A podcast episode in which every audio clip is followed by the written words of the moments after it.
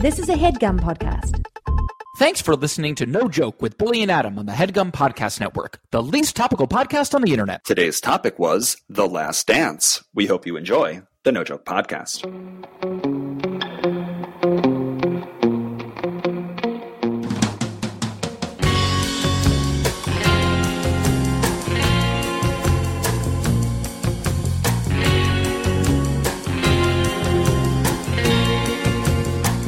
Okay, welcome back. It is the No Joke Podcast. I am Billy Scafuri, I'm Adam Lustig. and it is episode 220 Two to zero. of the No Joke Podcast. 220 Wow, Bill. Adam, going strong. When you take a step back and really look at it, that's a lot of talking we've been doing.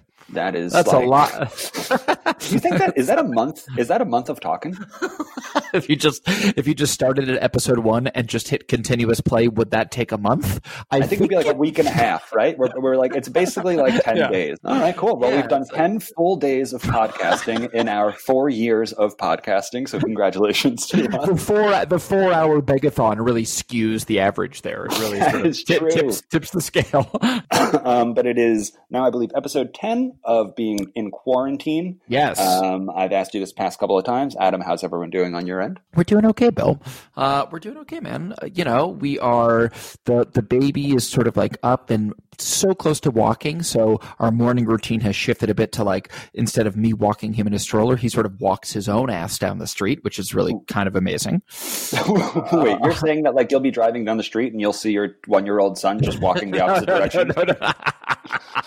I just wave to him as though he's a random neighbor. there you go. Uh, no, he just like has a little like walker that he uses to like trek down the street, as, as opposed to me actually pushing him in a. In I assume that is- wheeled carrier.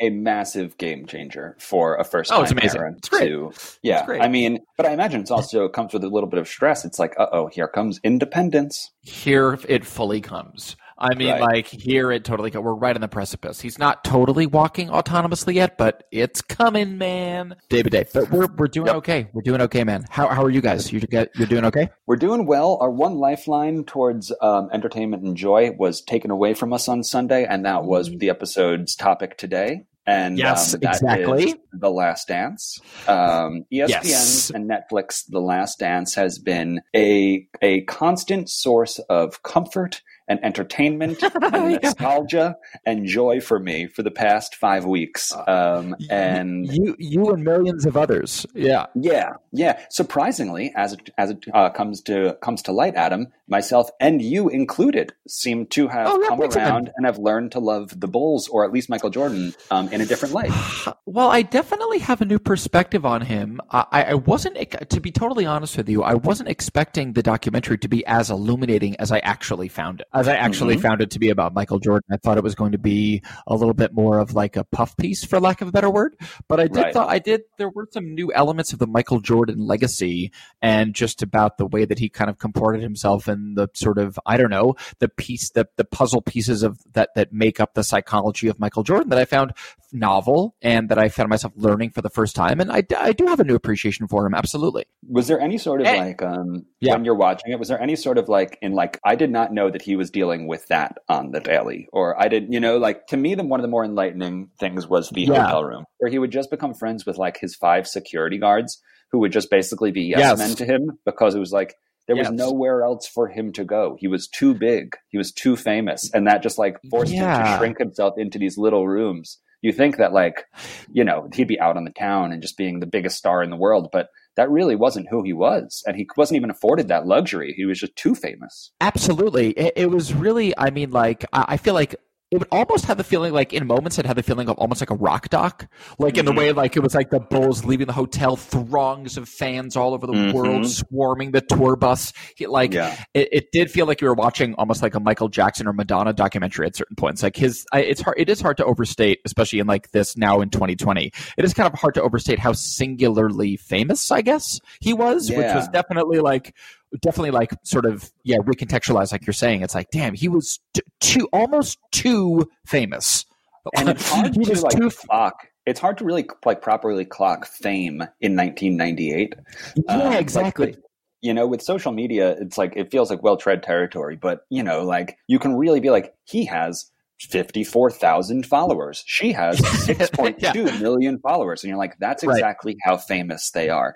But right. he somehow transcended all of that. And it was just, he was everywhere without the social media, without any sort of like, this is how famous. He was truly just like the icon. It was just spectacular to watch. Global. I mean, like ch- purely and surely global. It was, it was really amazing. It was really cool. And I know that this is something that we've talked about before, but like sort of highlighting the fact that the dream team, the 1992 Olympic team that was like chock full of NBA superstars, including, of course, prominently Michael Jordan, how mm-hmm. like that just had this like essentially decades long ripple effect that we're still experiencing now in terms of like the globalization of basketball.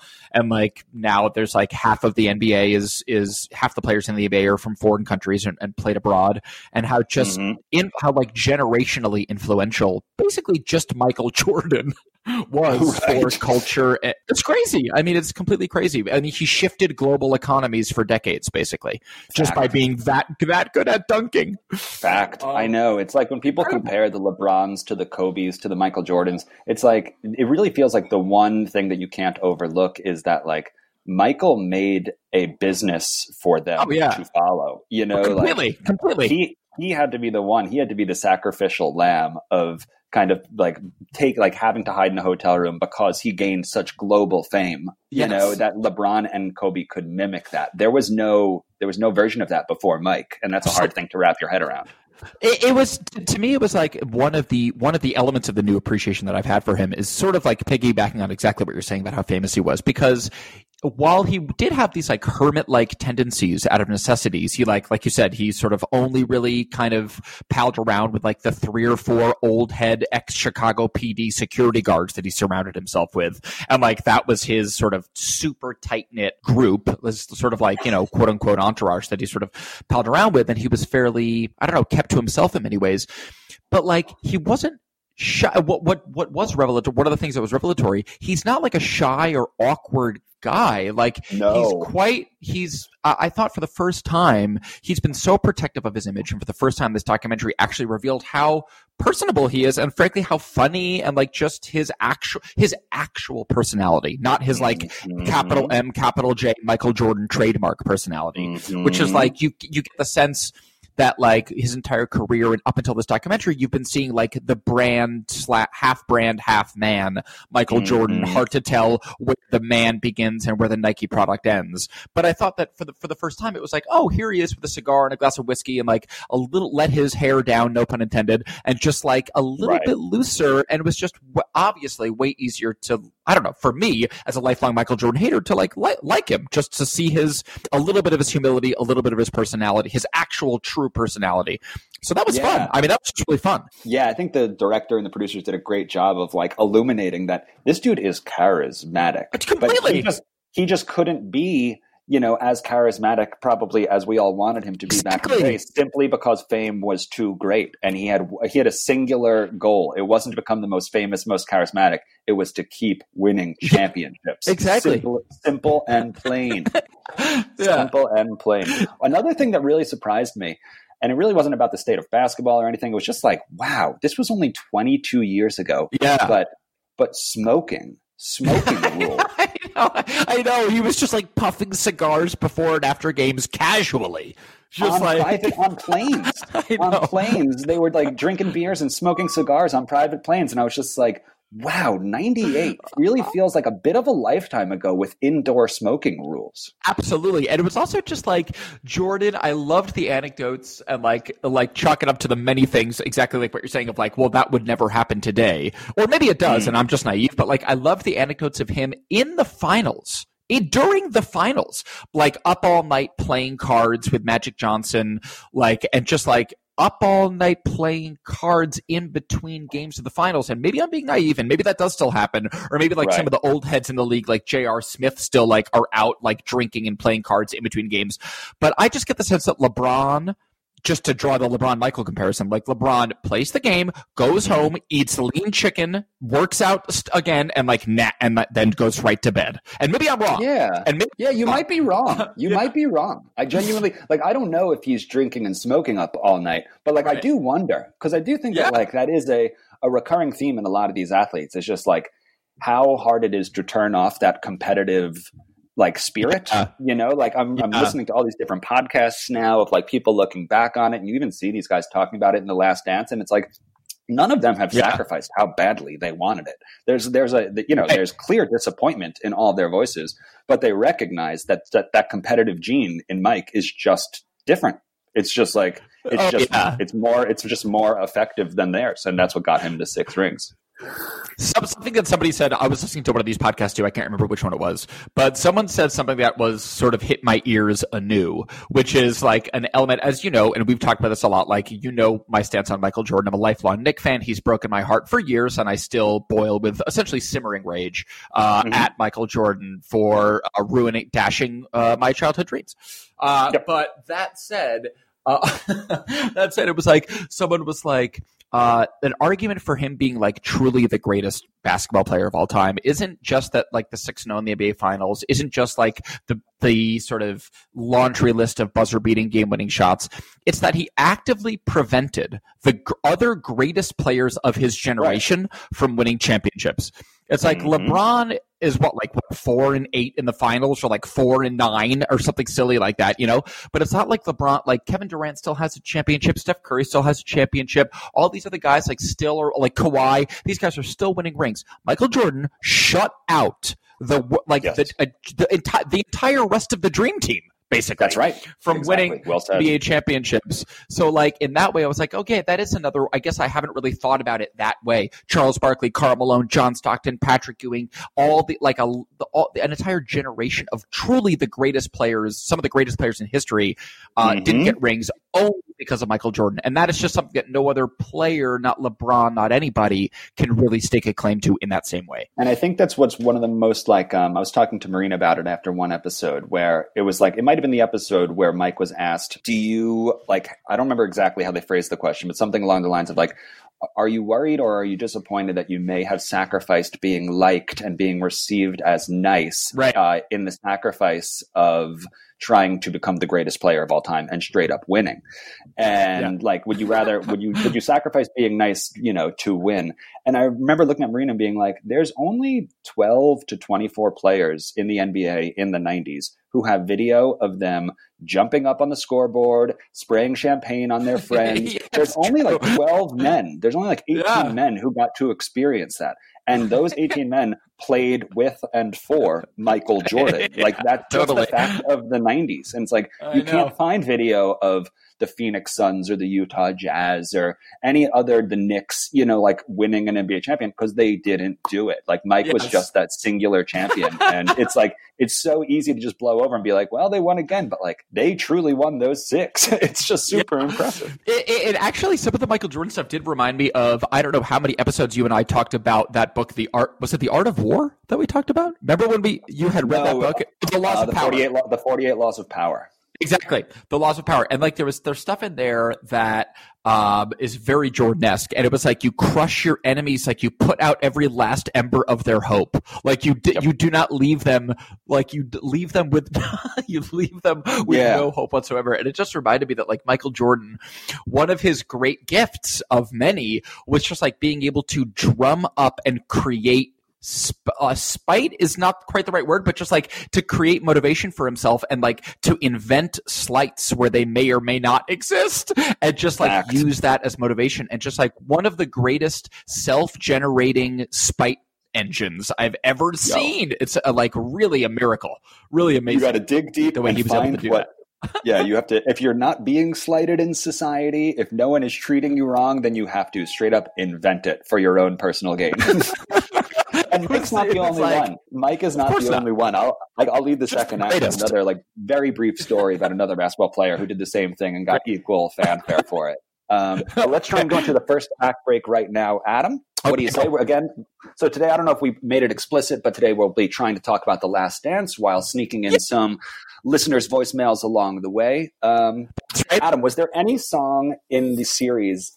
I know that we played "Be Like Mike" last episode. Um, was there Yeah, we any did, song we did. that got you particularly hyped? There was one for me where I was like, "Well, damn, this is." Let's hear it. What was it? What was it? So it's so it's KRS-One Step into a World. Oh, forget um, it, obviously. This has like one of the strongest openings to any hip hop song with just the soul a cappella voice singing Step into a World and then a monster bass drop. Hmm. So I don't remember exactly what happened in the moment when this happened, but damn, when Step into a World damn. by KRS-One played, it was damn. like the series just gets it. yeah. So let's play KRS-One's Step yeah. into a World right now, and then we'll come back with more Last Dance and the No Joke podcast. Step in. There's no one left. All of them awesome.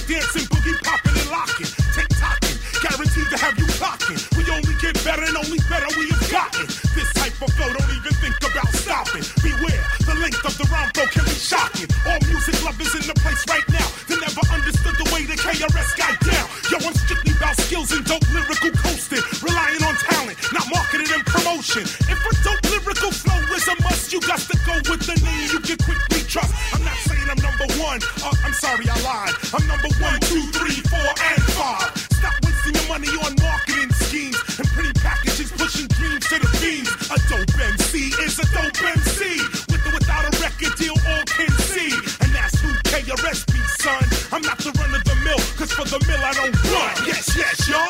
You don't stop. KRS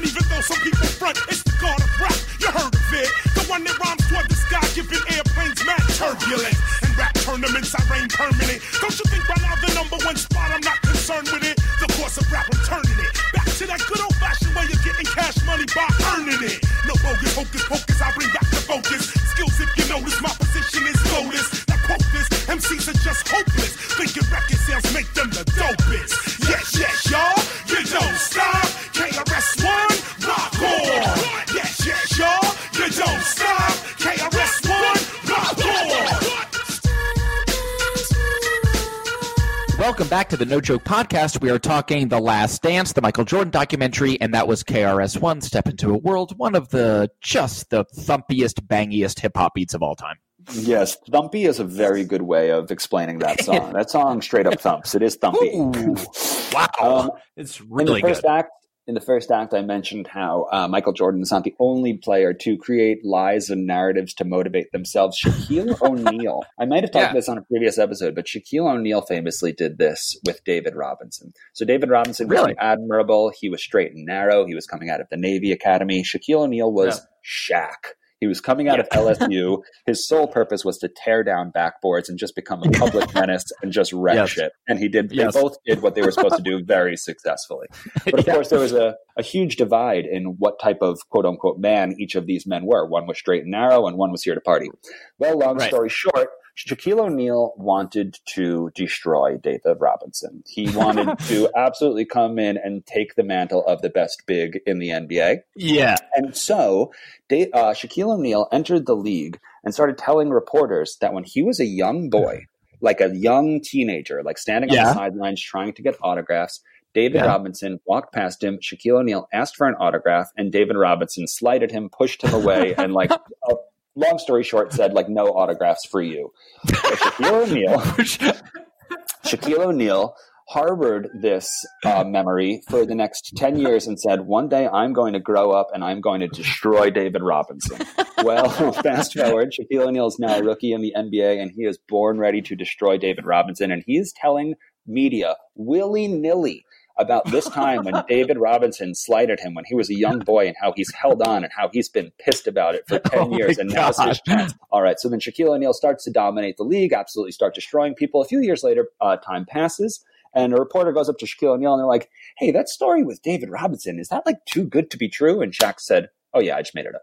yeah, yeah, yeah. Yeah, it is far too good to be true. I love that in Shaq's version, David Robinson not only snubbed him with the autograph, but shoved him out of the way and said, Not for you, little boy. Listen, you have to you. you have to come up with your false motivations however you can. And like listen, these are NBA players and superstar athletes coming up with these, but I think it's very common for people to psychologically come up with like bigger versions of little problems whether someone slighted them now you're Absolutely. my enemy whatever it takes to motivate you to get to where you need to go i ain't mad no way. No way. Especially in sports and especially at that level. And especially when you've already won. Michael Jordan has won everything there is to win. He's as mm. rich as God. What does he need? What does he need? It's not like he's like, tr- like, it's not like putting food on the table for his family is motivating him anymore. I mean, you know what I mean? It's just like he's what he's has five MVPs. He's got five championship rings. He's got five NBA finals. I mean, like, what else? You, you gotta, you gotta sort of like, you know, get creative with your motivation. Uh, and he was just a Picasso at it. I mean, and he just like he was, you know, I mean, he Yeah, just took it it. farther than anybody else. It was really awesome. Yeah, he yeah he just kept finding absurd levels of motivation, whether they existed or not. Yeah. My question to you, Adam. So this was obviously uh, this ten part series, this ten hour series aired during the pandemic while we were all quarantined, and of course, like that's not ideal for people, but I mean, Right. it did create huge numbers, and this was, I believe, ESPN and Netflix most watched um, docu series.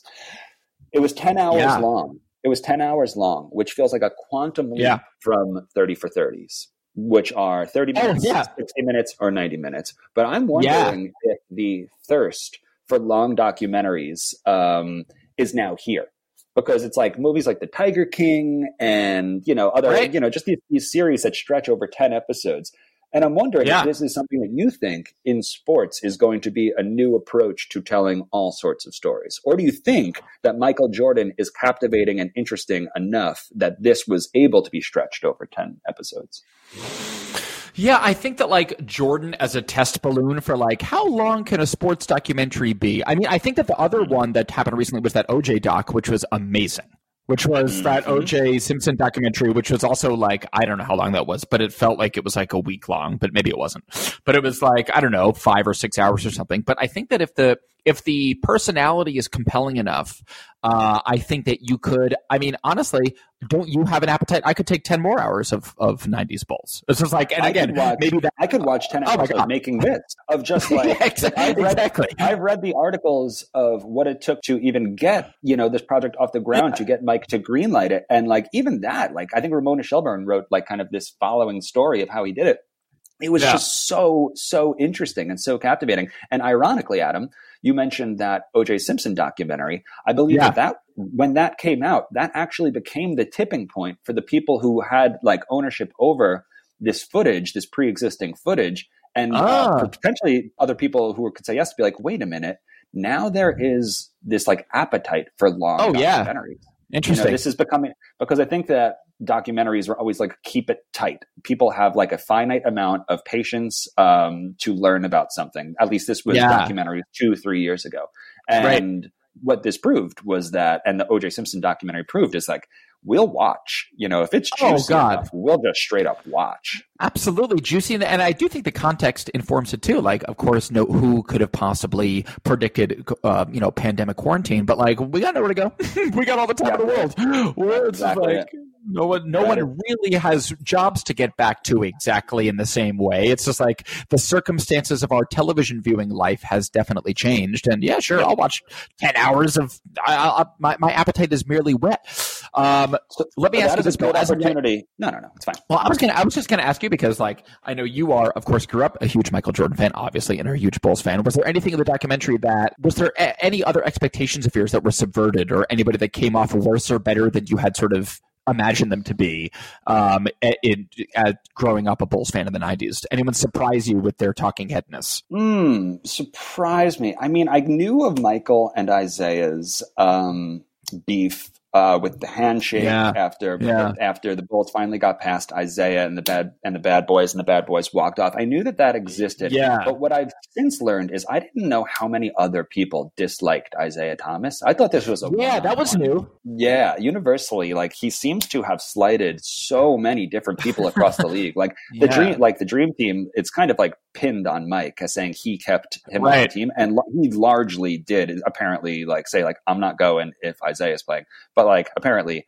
Magic had beef with him, Everyone Larry agreed. had beef with Yeah. him, Ewing had beef with him, Yeah. Scottie Pippen clearly wasn't going to like vote for him, and even when John Stockton broke his leg. Like two weeks or like four weeks before the Olympics even happened. And it was like, well, shit, now you got to put Isiah on it. But everyone was so steadfast. They're like, we'll just take the guy with the broken leg instead. so that definitely like oh my like seeing seeing them all talk about it was um that specific thing about Isiah Thomas was enlightening. But I could just watch a series where Michael Jordan watches an iPad of things Yeah. people have said about him. Just like the, what the Yeah. YouTube video could be called Mike Reacts, where he just watches Yeah. videos on an iPad and then just reacts. I could watch that forever. So did forever for anything? hours.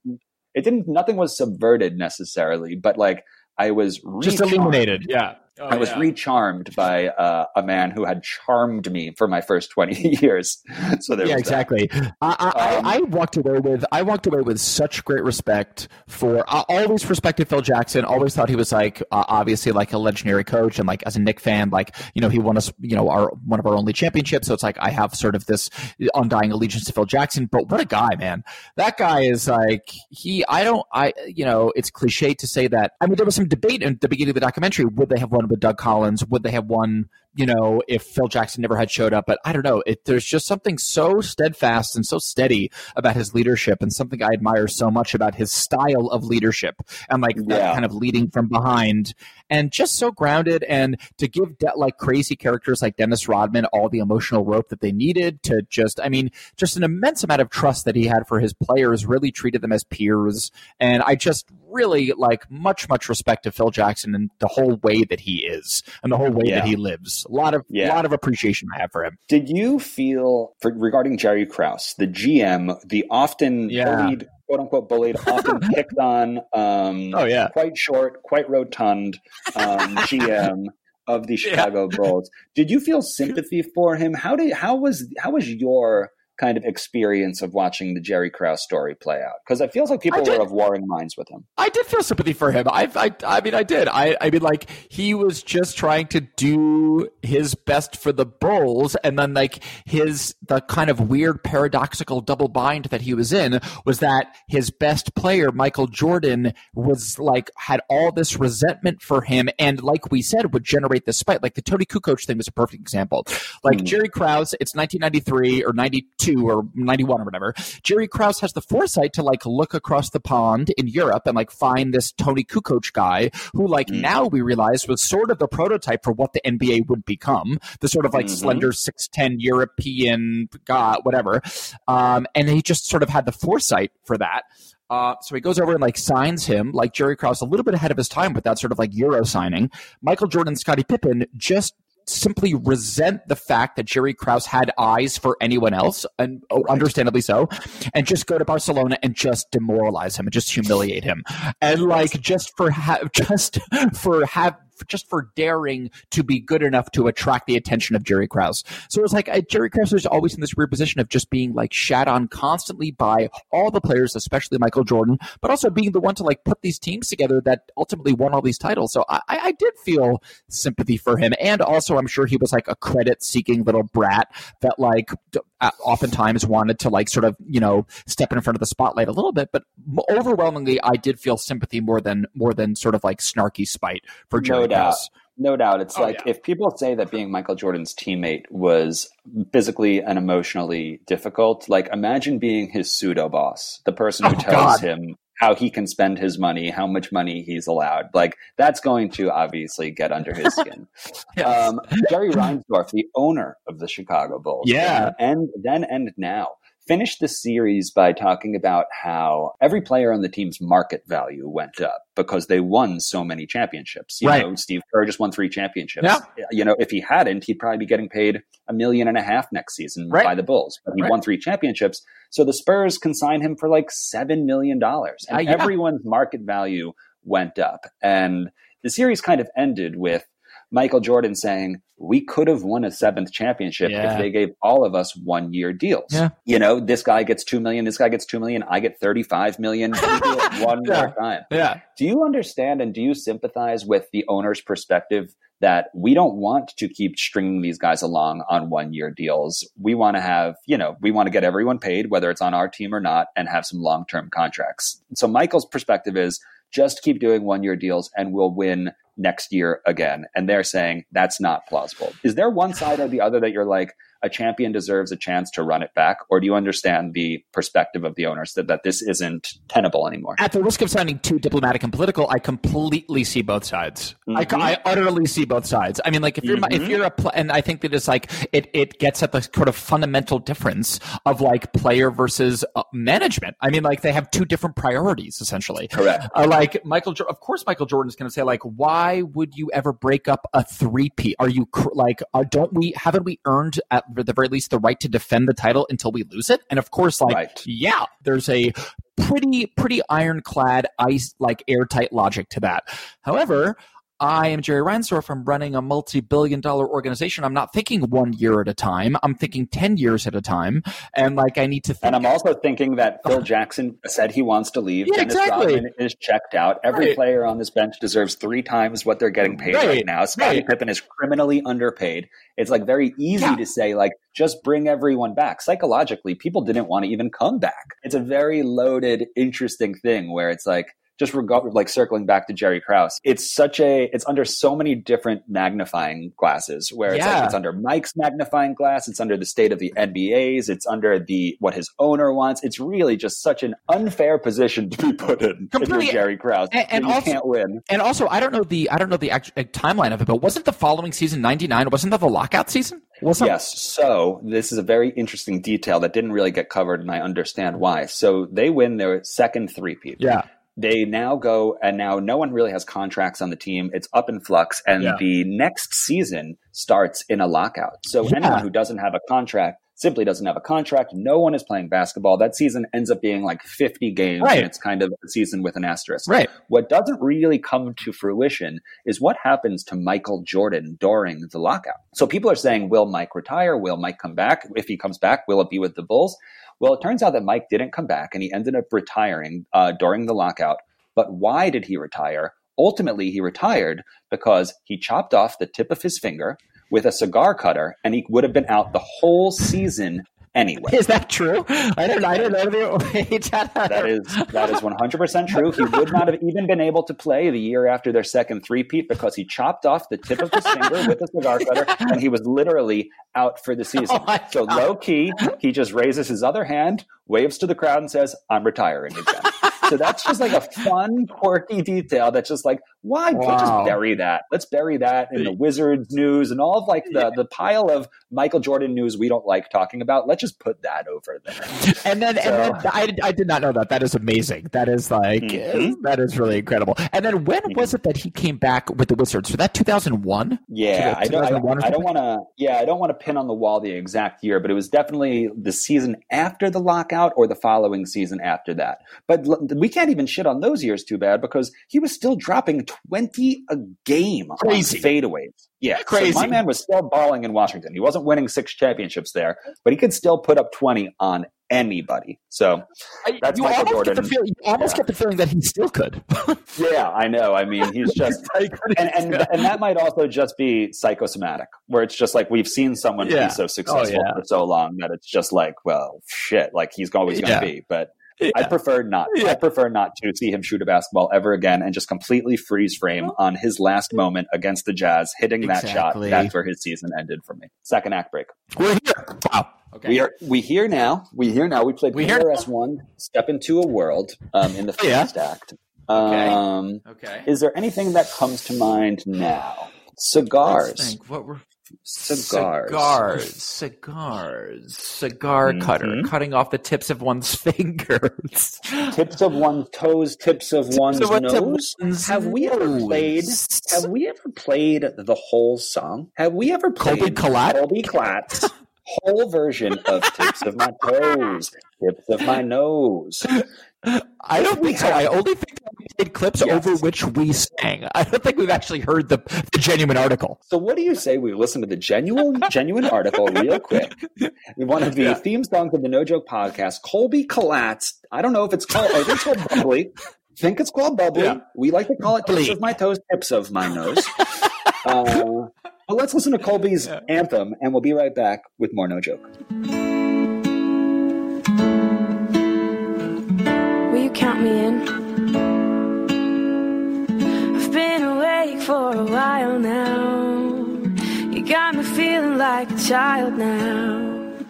Cause every time I see your bubbly face, I get the tingles in a silly place. It starts in my toes and I crinkle my nose. Wherever it goes, I always know that you make me smile. Please stay for a while now. Just take your time wherever you go. Falling on my window pane, but we are hiding in a safer place. Undercover, staying safe and warm. You give me feelings that I adore. They start in my toes, make me crinkle my nose. Wherever it goes, I always know that you make me smile. Please stay for a while now. Just take your time wherever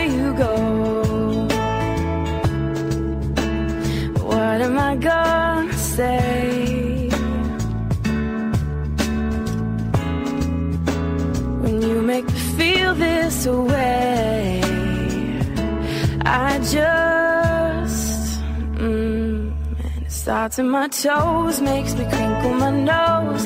Wherever it goes, I always know that you make me smile. Please stay for a while now. Just take your time wherever you go.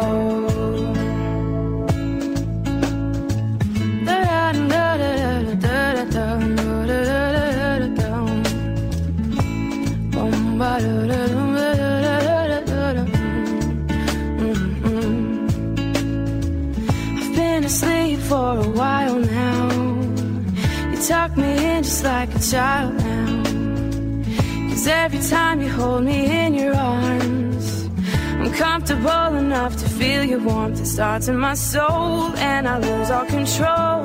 When you kiss my nose, the feeling shows. Cause you make me smile, baby. Just take your time now, holding me tight.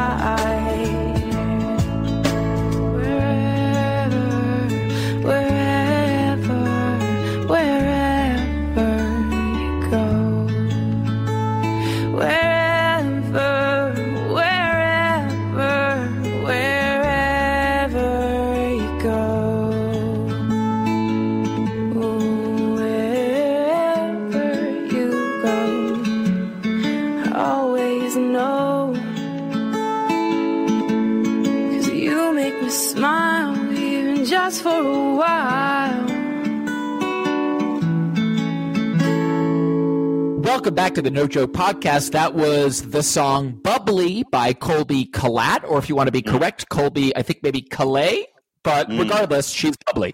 I like to imagine myself back in my New York days when I was growing up in New York, um, in a car. Yeah. Let's say that I was driving through the city, you know, just Yeah. feeling cool, feeling like hard, window down. I mean, none of this Yeah. actually happened in my youth, but I'm just like kind of just pretending all of this, driving through Imagining it, yeah. Harlem, and you're just Yeah. bumping KRS One. And when like the beat for KRS One Step into the World drops, like you just, Oh, it's you head knock. You just feel yourself.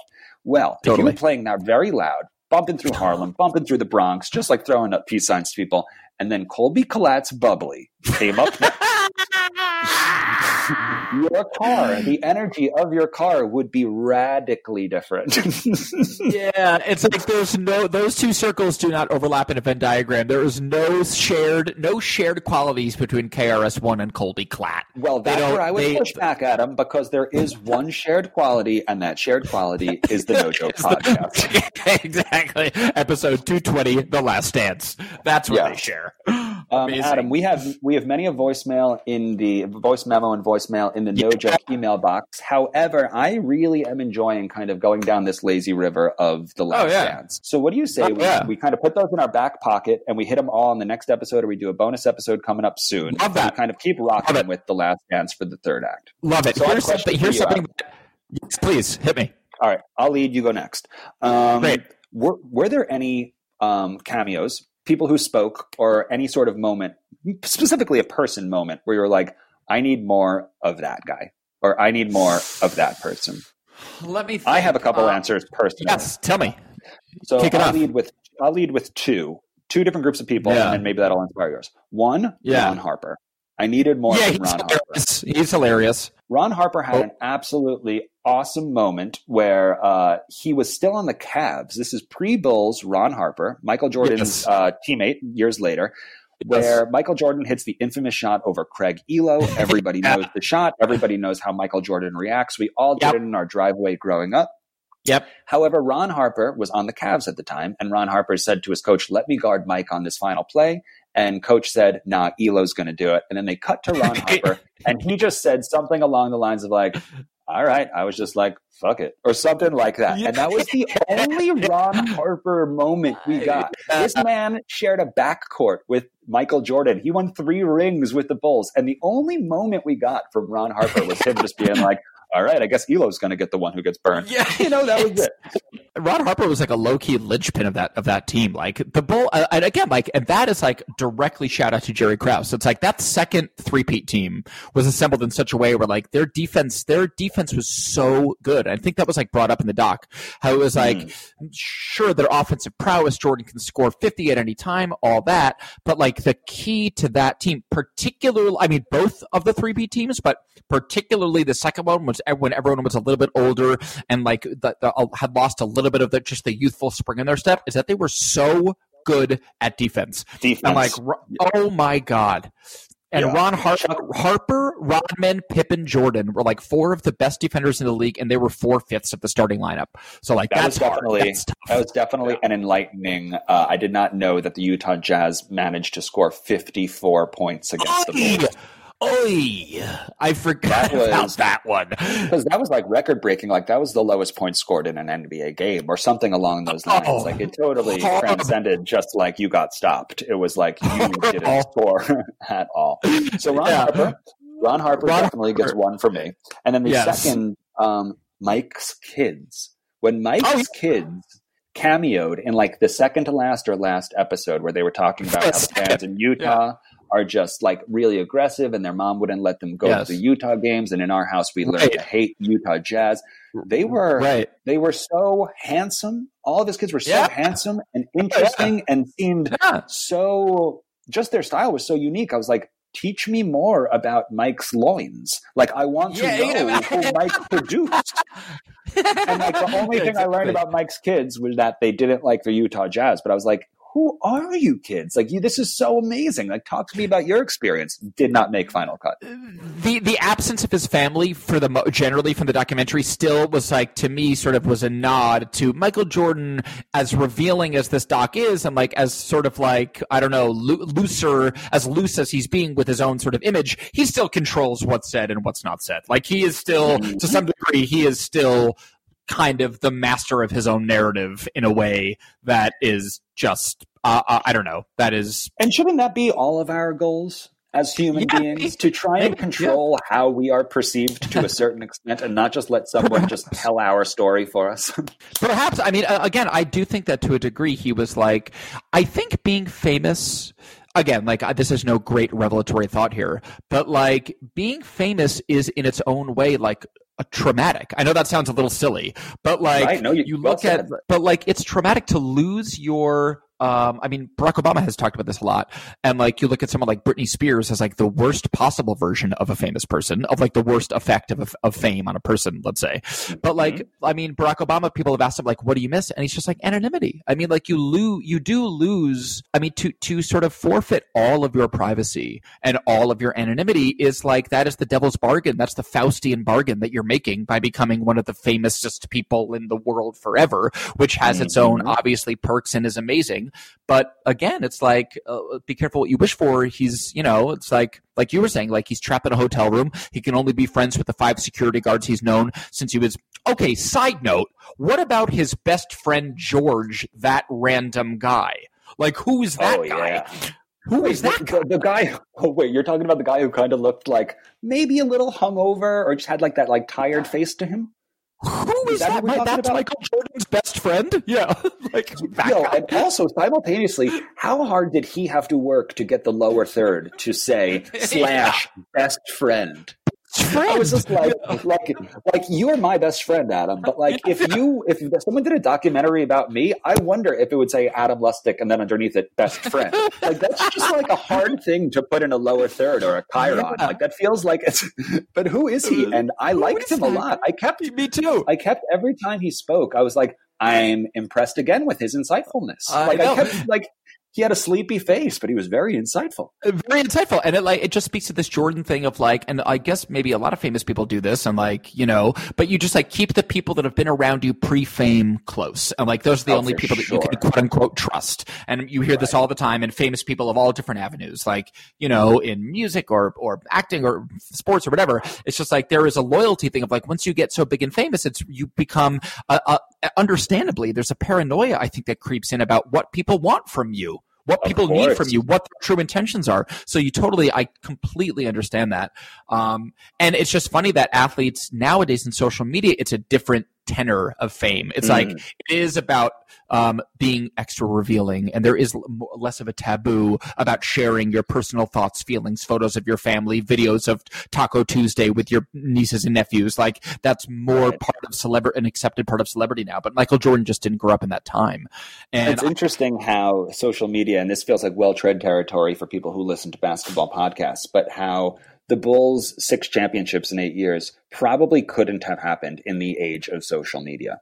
It's Oh, just, yeah. It's just it's just too combustible now. You know, first of all, players like Dennis Rodman simply couldn't exist in the same way. They Yeah. they couldn't go to Vegas for a weekend in the age of social media. it just doesn't exist that way. You know, it's like um and just like the infighting that would just come out. Oh, you know, so much of so much of what made the Bulls, you know, tick was Mike being, you know, a quote unquote bully during practice. Right. But like ultimately it led to the results. But you know, social media, all that kind of stuff. So they kind of had the what would you call it even? Just like the the luck or just the advantage of Time and place. everything Oh, exactly yeah. time and place. There, right. there was an there was an article in the Sunday Times uh, in the business section about the Last Dance, and it was about how Michael Jordan's leadership style as like a business leader, uh, um, about how like you know in the '90s it was acceptable, but now re- looking at the way that he led his team, aka bullying, aka intimidation, aka degrading his teammates, it, is quote unquote not acceptable now. I mean, you know what I mean? Like the Mm. sort of the, the like And, it, uh, it, it yeah, would I know what you mean. Yeah. I know what you mean, and I wonder if acceptable is such a loaded word. Oh, yeah. But like, I'm a basketball player, and I definitely try at times to bark at teammates to motivate them, you know. And I, I definitely am of warring minds, where it's like, how do you get the best out of your teammates and employees and players? Of course, there's Right. a line that you cannot cross, and Right. you know, there's personal lines, and Right. there are, you know, everything. Everyone is Yeah, of course. you know but that being said it's like how do you motivate? How do you motivate while also like giving a soft touch? You know Yeah. it's a delicate line and you really only have the benefit of getting to see how your motivation worked after it happened. Exactly. you know you know what i mean? You can't really judge while it's happening. So reflecting on it it's like was michael a bully? Was michael did he cross lines? Sure but like we said earlier it's like there's only 18 guys in the 90s who have videos of them with cigars in their mouths pouring champagnes on their head Exactly. you know And like when they talk about the dream team, like these dream team practices, they would go so hard at each other and there was so much shit talking and they were really like at each other's throats. But then after the after the practices, they were hanging out, drinking beers, playing cards, smoking cigars, and it was like he Michael Jordan was able almost preternaturally able to compartmentalize and to be like when i'm a competitor i compete. But afterwards like i'm a human being and like yes i'm still competing uh, i'm still like i still want to go to atlantic city and i still want to like part of so- my socializing is competing and like gambling to a certain degree but he wasn't i don't know like i, I guess he was maybe this is just an obvious thing but he just actually wasn't as big of an asshole as i thought he was like Yeah. that that was sort of one of the, the takeaways for me as a michael jordan uh detractor from this doc was like he actually wasn't that big of a dick to be honest And you Like, know, he- and, and you know what? I think I learned that same lesson, um, even on like a, a wider scale. I, I don't think many of these guys were. I think their ability No. to hate each other on the court, and then when the game is over, just like kind of drop it to a certain extent. I didn't really know to believe that, but one thing that this uh, series kind of showed was after Mike would come off press conferences, he would like walk behind the curtain, and there would be the two players that he just beat sitting there yeah and they would shake hands. They'd be like, "Good game, good game." They would kind of Yeah. acknowledge it for what it was. You know, after Mike beat the Jazz, like Karl Malone came on the bus and shook hands. I was just kind of taken with the ability to separate yourself from the court and real life, which Yeah. was impressive. Um, one of, one of the one of the many things that I forgot, like you were saying, like it jogged so many specific memories because, like, uh, a lot of the specifics of the Jordan era. I mean, like you know, twenty five years have passed. Like memory is is is spotty, uh, but just like, and I've forgotten that the Jazz only scored fifty four points. I'd forgotten that Scottie Pippen had such a bad back injury that last game. I'd forgotten so much of the Mhm. details. But another thing that I had forgotten, I had remembered that Dennis Rodman went to wrestle with Hulk Hogan, but what I had not remembered is that it was in the middle of the final. Me too. Of- what? In the middle of the finals, he just was like, I'll be right back. I'm going to skip this practice. Except he didn't even say, "I'll be right back." He just bounced. What? Suddenly, he was chugging beers with the Hulkster in the middle of the square ring. in between games two and three of the finals. Right, he was just throwing suplexes to modern wrestlers. that was that was really shocking. I was like that. Uh, talk about something else that like just doesn't happen in 2020. I just don't think even like Draymond Green is getting the green light from Coach Steve Kerr to like go re- to go Um, wrestle. No way. and I think that's kind of what Hilarious. goes back into the age of social media. That just simply can't happen. Yeah, You know, you can't do that. But yeah, so we covered a lot of the Last Dance today, Adam. I mean, like it's it's Yeah. a series that I'm going to be watching again. It's just like Oh, yeah. it was, it was so super fun, and I reflect on one last thing that Michael Jordan said, um, Yes. and it kind of goes back to that one episode where they were asked, "Do you feel like you sacrificed being liked Right. to be a winner?" Right. And I don't know if he said it, but someone said it. Whereas, like, when 20 years pass and historians look back, if you don't win any championships, if you are supposed to be one of the greatest of all time and you don't win any championships, people aren't going to say, well, he didn't win any championships because he was really nice to his teammates. And they're not going to say, like, well, they didn't win any championships, but like they had a really happy locker room. They're going to say, no matter whether Right. you were good or bad, you lost and you couldn't do it. So why not Yep. just get the most out of your teammates and the most out of your players while you're doing it? And 20 years later, when historians look back, they can say, it might not have been the easiest road to get there, but they left with six championships. And that's Michael Amen. Jordan's Amen. story to me. And, you know, sometimes they say you don't want to see how the sausage is made. Well, this really showed us how the sausage was made. And I have that much Yeah. more admiration and respect for Michael Jordan Same. and the Bulls after that. So do I. So do Yeah. I. So do I. So, So kudos Amen. to the said, team who made it. Kudos to the Netflix Oh, team yeah. that made it. It really kind of got you. It sounds like myself as well through uh, a couple long Oh, weeks yeah. of being in quarantine. But um, shout out to all them, and uh, it will be missed. Absolutely. Well, we're ready for more. Yeah. yeah, we're ready for more. Um, Ready for more. to, the listen, to the listeners of the No Joke podcast, we didn't get to any voice memos today, but that only means that we are going to be doubling down on the next episode. Chock full. with all- Oh, yeah. with all of your uh, questions and concerns. But Adam, Great. for episode 220, this was the last dance episode of the No Joke podcast. Yes, sir. I am Billy Scafuri, I'm Adam Lustig. And like always, we will talk to you next week. That was a headgum podcast.